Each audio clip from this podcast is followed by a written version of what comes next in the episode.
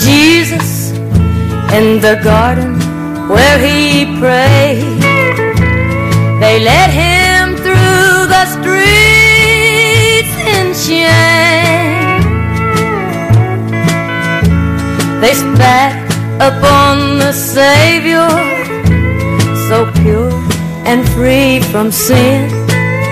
They said, Crucify him, he's to blame.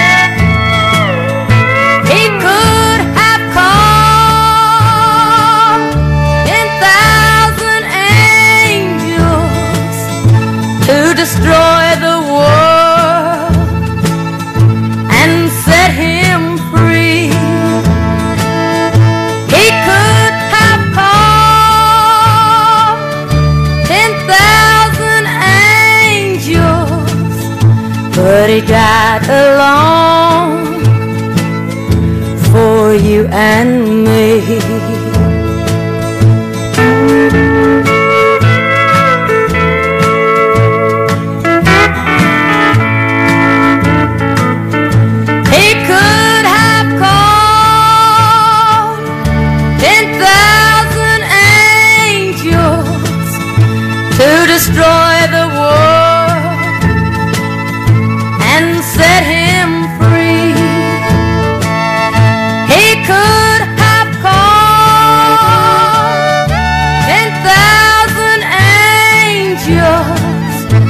But he died alone